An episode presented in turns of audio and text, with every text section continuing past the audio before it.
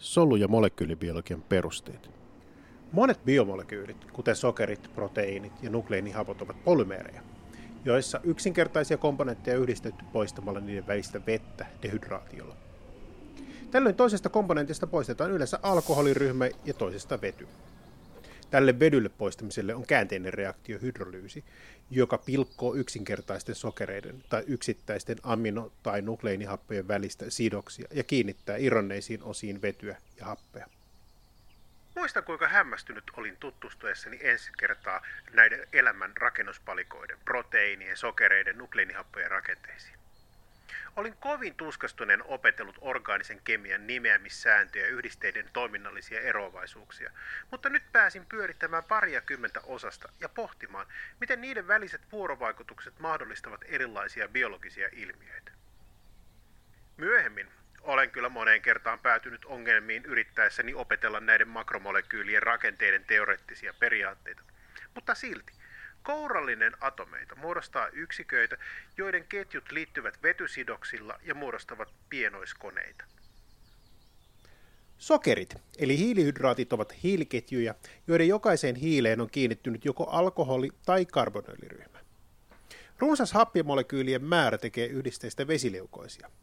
Karbonyyliryhmä, jossa happi on kaksoissidoksella kiinni hiilessä, voi sijaita joko hiiliketjun päässä tai keskellä, jolloin puhutaan aldooseista ja ketooseista. Lisäksi tämän hiiliketjun pituus voi vaihdella. Mikäli hiiliketju ei ole yhdistynyt muihin ketjuihin, puhutaan yksinkertaisista sokereista. Näiden erikoisuutena on niiden mahdollisuus muodostaa renkaita alkoholiryhmän hyökätessä karbonyylihiileen ja vetyatomin siirtyessä molekyylissä. Reaktio on palautuva, mutta useimmiten yksinkertaiset sokerit havaitaan hiilen ja hapen muodostamina renkaina, joissa jokaisesta renkaan hiilestä lähtee alkoholiryhmä joko suoraan tai metyylin välityksellä. Erikoisinta renkaan muodostuksessa on kuitenkin se, että sama molekyyli voi tehdä renkaita eri tavoin, jolloin esimerkiksi kuuden hiilen pituinen glukoosi voi muodostaa viiden tai kuuden atomin kokoisia renkaita. Lisäksi renkaan syntyessä siihen kiinnittyneet alkoholiryhmät voivat sijaita joko renkaan tasossa tai sen ylä- ja alapuolella. Tämä vai puolestaan vaikuttaa pitempien sokereiden valmistamiseen. Kun kaksi yksinkertaista sokeria yhdistyy, reagoi toisesta sokerista renkaan happiatomin vieressä olevan hiileen liittynyt alkoholiryhmä ja toisesta sokerista mikä tahansa OH-ryhmä. Tällöin voi muodostua useita erilaisia yhdistelmiä esimerkiksi glukoosille 6. Kun, vielä kun muistetaan, että OH-ryhmät voivat sijaita renkaassa eri asennoissa, huomataan, että sokereilla on helppo rakentaa hyvinkin erilaisia rakenteita. Seikka, mitä käytetään apuna esimerkiksi solujen tunnistamisessa. Tunnistamisen lisäksi sokereiden liitostavalla voidaan vaikuttaa myös pitkäketjuisten sokereiden muotoon ja käytettävyyteen. Kasveilla on kahta varastosokeria, tärkkelystä ja amylopektiiniä, joista jälkimmäinen muistuttaa eläinten varastorakeria glykogeenia.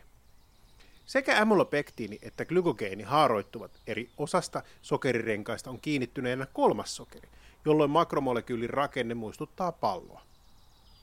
Kasvit ja jotkut eläimet käyttävät myös eri tavalla ketjutettua sokeria, selluloosaa, joka muistuttaa suoraan jäykkää ja kestävää molekyyliä.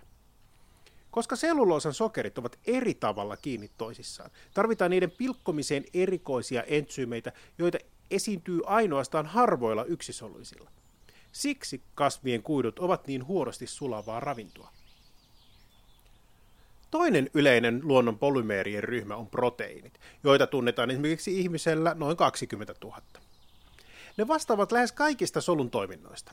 Meissä on noin 7000 entsyymiä, jotka toimivat erilaisissa kemiallisissa reaktioissa, 6000 säätelijä, jotka vaikuttavat geenien toimintaan, 2500 siirtäjää, jotka auttavat aineiden liikuttamisessa solukalvon läpi tai kuljetuksessa veressä, vajaat 2000 rakenneproteiinia, jotka pitävät solujamme koossa, suunnilleen 1600 reseptoria, jotka tunnistavat erilaisia aineita, ja saman verran molekyylejä, jotka toimivat reseptorin ja lopullisen solureaktion välissä signaaliketjussa. Proteiinit koostuvat aminohapoista, jotka nimensä mukaisesti onissa on sekä amino- että happoryhmä.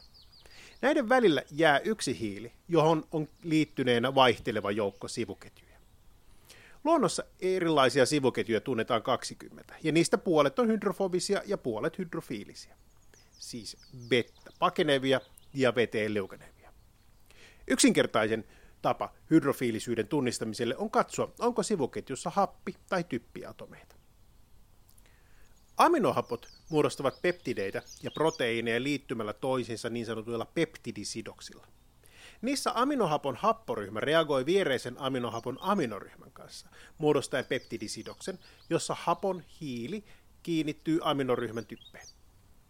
Peptidiketju voi jatkua haaroittumattomana jopa tuhansien aminohappojen verran, jolloin luulisi, että proteiinit ovat rakenteeltaan sangen mielenkiinnottomia.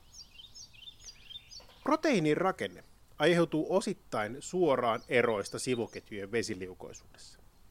Tällöin vesiliukoiset aminohapot muodostavat vesisidoksia veden ja toistensa kanssa, minkä lisäksi happamissa ja emäksisissä aminohapoissa olevat varaukset vaikuttavat toisiinsa, kulompilaista oppimallamme tavalla. Näiden lisäksi hydrofobiset sivuketjut pyrkivät poispäin vedestä ja vetävät toisiaan puoleensa heikoilla vuorovaikutuksilla. Kuitenkaan nämä eivät vaikuta tunnetuimpien proteiinirakenteiden, alfa-kierteiden ja beta-säikeiden syntyyn. Alfa-kierre muodostuu, kun aminohappoketju kääntyy 100 astetta jokaisen aminohapon kohdalla, jolloin suunnilleen joka neljännen aminohapon runko on lähekkäin. Tällöin peptidisidoksen happi vetää puoleensa typpeen sitoutunutta vetyä, jolloin aminohappojen välille muodostuu vetysidos. Alfa-kierteisrakenteessa vetysidoksia muodostuu jokaisen aminohapon välille, jolloin rakenne on erittäin kestävä. Helikseissä voi esiintyä yhtä hyvin vesi- kuin rasvaleukoisia aminohappoja. Kuitenkin tietyt aminohapot ovat niissä yleisempiä, ja joitain niissä ei esiinny koskaan, mikä helpottaa niiden paikallistamista. Näitä alfaheliksejä kuvataan proteiineen rakenteessa usein tynnyreinä tai korkkiruuveina. Mikäli aminohappoketju on suorassa, on joka toinen sen sivuketju vastakkaisella puolella. Tällöin toinen suora aminohappoketju voi muodostaa vetysidoksia sen rungon kanssa, etenkin jos ketjut ovat vierekkäin ja kulkevat eri suuntaan. Nämä beta-säikeet muodostavat siis tasomaisia rakenteita, joka voi kuitenkin kaartua useiden säikeiden yhdistyessä. Sen lisäksi, että beta-säikeet, joita kuvataan usein nuolina, luovat proteiinille paljolti sen kolmiulotteisen rakenteen, ne ovat myös tärkeitä proteiinin toiminnan ymmärtämisessä, koska ne tuovat aminohapposekvenssissä kaukana toisistaan olevia aminohappoja lähekkäin. Kun kierteet ja säikeet muotoutuvat, voivat hydrofiilisyyteen, varauksiin ja hydrofobisten osien heikkoihin vuorovaikutuksiin perustuvat voimat muokata proteiinille sen lopullisen rakenteen. Tällöin hydrofiiliset aminohapot eh, tekevät toistensa ja ympäröivien vesimolekyylien kanssa vetysidoksia, varautuneet osat vetävät vastakkaismerkkisiä varauksia puoleensa, ja hiiliketjusivuketjut pakkautuvat mahdollisimman kauas ympäröivistä vesimolekyyleistä. Näiden lisäksi laskostumisessa lähekkäin tuomat rikkiä sisältävät kysteeniaminohapot tekevät vahvoja rikkisiltoja, jotka lukitsevat proteiinin taipumisen. Monet proteiinit toimivat yhdessä muiden proteiinien kanssa muodostaen proteiinikomplekseja. Tällöin proteiinit ja niihin liittyneet komponentit liittyvät toisiinsa ja voivat muokata toistensa rakenteita. Vaikka proteiinin laskostuminen on periaatteessa yksinkertaista, ei niiden laskennallinen mallintaminen ole kovinkaan onnistunut. Ohjelmat tunnistavat kyllä alfakierteet ja beta-säikeet melko luotettavasti, minkä lisäksi ne pystyvät havaitsemaan laajat hydrofobiset alueet, jotka todennäköisesti ovat rasvaliukoisen lipidikalvon sisällä. Tämän lisäksi proteiineille, joilla on rakenteeltaan läheisiä tunnettuja proteiineja, voidaan kolmiulotteinen rakenne selvittää ainakin jossain määrin laskennallisesti. Kuitenkin todellinen kolmiulotteinen rakenne, sen selvittäminen vaatii erilaisia kokeellisia mittauksia. Yleisin tapa proteiinin rakenteen selvittämiselle on proteiinikristallografia, jossa proteiini eristetään ja kiteytetään erilaiseksi suolkiteeksi. Suolakidettä pommitetaan eri suunnilta röntgensäteillä, jotka heijastuvat atomeista. Tällöin saadaan selville elektronitiheys proteiinin eri alueilla, mistä voidaan päätellä suoraan proteiinin atomirakenne. Toinen uusi tapa rakenteen selvittämiseksi on elektronimikroskopia, jossa jäätyneitä proteiineja pommitetaan elektroneilla. Tällöin voidaan saada selville proteiinin rakennetta ilman aikaa vievää kiteytystä, jolloin rakenteita voidaan saada samasta molekyylistä useita, jotka edustavat kenties yhdessä proteiinin erilaisia liikkeitä. Kuitenkin elektronimikroskopian rajoituksena on sen resoluutio. Sillä ei monestikaan havaita sivuketjuja, joten se ei ole ihan yhtä tarkka menetelmä kuin proteiinikristallografia. Kolmas tapa tutkia eroaa edellisistä siinä, että se ei anna tulokseksi selkeää atomirakennetta. NMR-menetelmässä, jossa mitataan atomiytimien magneettisia ominaisuuksia, saadaan tulokseksi kaksiulotteinen kartta, jossa jokainen täplä edustaa jotain yhdisteen atomia. Tällöin olosuhteita muuttamalla voidaan havaita esimerkiksi proteiinin aktivoitumisen aiheuttamat muutokset atomien järjestäytymiseen. Mikäli täplien edustamat atomit voidaan identifioida, saadaan selville proteiinin ja sen osien liikkuminen proteiinin toimiessa. Rakennetutkimuksen lisäksi proteiinien toimintaa testataan usein mutaatioilla, joissa vaihdetaan yksittäisiä aminohappoja tai proteiinin kokonaisia osia ja testataan niiden vaikutusta proteiinien toimintaan. Muistan, kuinka vierailta proteiinien laskustuminen joskus tuntui. Olivathan ne hienoja kuvia kirjoissa, mutta saman ajatuksen pystyy hyvin kuvaamaan myös kaaviokuvan avulla. Elettiin ihmisen kloonauksen huumassa ja kuvittelin, että suurin osa tieteestä alkaa olla jo selvää. Kuitenkin aloittaessani työskennellä ionikanavien parissa pystyin osallistumaan muutamalle proteiinin rakenteita ja molekyylin mallinnosta käsittelevälle kurssille. Samalla myös maailma räjähti, kun ensimmäiset ionikanavan atomirakenteet julkaistiin.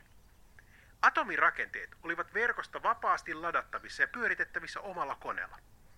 Pyöritin tuolloin malleja kaiken vapaa-aikani ja yritin haalia kaiken tiedon jokaisesta aminohaposta, jotta ymmärtäisin tutkimuskohteeni eri palasten merkityksen.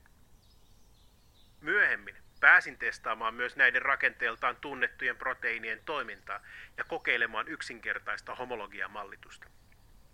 Näissä kokeissa muistan erään tapauksen, jossa minulla oli käsisellä kaksi lähes identtistä proteiinia, ja niiden toiminnassa selkeä ero, joka voitaisiin osoittaa yksinkertaisella kokeella. Suunnittelin proteiinien rakenteista yhdistelmiä, niin sanottuja kimeerejä, joissa jokin proteiinin osa vaihdetaan toisella proteiinilla. Lisäksi mittauksissa pystyttiin vertaamaan koko ajan parempiin atomimalleihin. Tunsin hetken olevani luomakunnan. Nukleinihapot, kuten DNA, on helppo mieltää polymeereiksi, pitkiksi nukleotidien ketjuiksi. Niiden monomeeri eli nukleotidi sisältää usean tunnistettavan komponentin. Rakenteen keskellä on pentoosisokeri, jonka ensimmäiseen hiileen on liittyneenä typpeä sisältävä rengas ja viimeiseen viidenteen hiileen fosfaatti. Sokerin toisessa hiilessä voi olla kiinnittyneenä joko alkoholiryhmä tai vety, jolloin sitä kutsutaan joko riboosiksi tai deoksiriboosiksi. Ketjuntuessaan fosfaatti liittyy viereisen nukleinihapon sokerin kolmanteen hiileen korvaten siitä OH-ryhmän ja vapauttaen vettä. Muodostunut sidos on hyvin kestävä varsinkin deoksiriboosin omaavilla nukleinihapoilla, kuten DNAlla. Perimässämme nukleinihappojen emäksiä eli typpeä sisältäviä renkaita on kahdenlaisia. Pyrimidiinejä ja puriineja. Näistä pienempinä tunnetaan kolme. Sytosiini, urasiini ja tymiini. Ja suurempia kaksi. Adeniini ja guanosiini. Jokaisella typpirenkaalla on hieman erilainen rakenne typen ja karbonyylihappien osalta, jolloin ne muodostavat toisintaan poikkeavia vetysidoksia. Tämä on oleellinen esimerkiksi DNA-kaksoiskierteen rakentuessa, jolloin vain tietty vastinemäs voi sitoutua kuhunkin typpirenkaaseen. Tämä puolestaan mahdollistaa perimän kopioinnin. DNAn lisäksi soluissa on muitakin nukleinihappoja, joista tunnetuin on proteiinisynteesiin tarvitseva ribonukleinihappo RNA. Siinä nimensä mukaisesti sokerina on riboosi, mikä tekee sen nopeasti hajottavaksi. Lisäksi sen typpirenkana ei ole tymiiniä, vaan urasiini. Näiden sinänsä detaljimaisten erojen ohella RNAssa on havaittavissa eräs nukleinihappojen polymeereille tyypillinen ominaisuus. Typpirenkaat kiinnittyvät toisiinsa paitsi molekyylien välillä, myös molekyylin sisällä, mikäli vastinemäkset sopivat toisiinsa. Tällöin siirtejä RNA ei muodostakaan nauhamaista polymeeriä, vaan se on taipuneena L-kirjaimen malliseksi. Kun polymeerin eri alueet ovat sitoutuneet vetysidoksilla toisiinsa. Sitoutuminen noudattaa samaa periaatetta kuin DNA-kaksoiskierteen rakenteessa, millä on käytännön seurausta laboratoriotyöskentelyssä. Lyhyet DNA-pätkät, joita käytetään esimerkiksi geenien monistamiseen, voivat muodostaa itsensä kanssa toimimattomia luuppeja, mitä pyritään välttämään DNA-pätkiä suunniteltaessa. On myös muistettava, että DNA- ja RNA-molekyylien lisäksi nukleinihappoina tunnetaan myös yksittäisinä ja muutaman nukleinihapon molekyyleinä. Meille kaikille lienee terminä tuttu energiamolekyyli ATP, jonka lyhenne muodostuu sanoista adeniini-trifosfaatti. Toinen energiametaboliassa vastaan tuleva nukleinihappo on NADH. Siten elämän kannalta nämä soluntumasta löytyvät hapot ovat kaikin puolin erityisasemassa.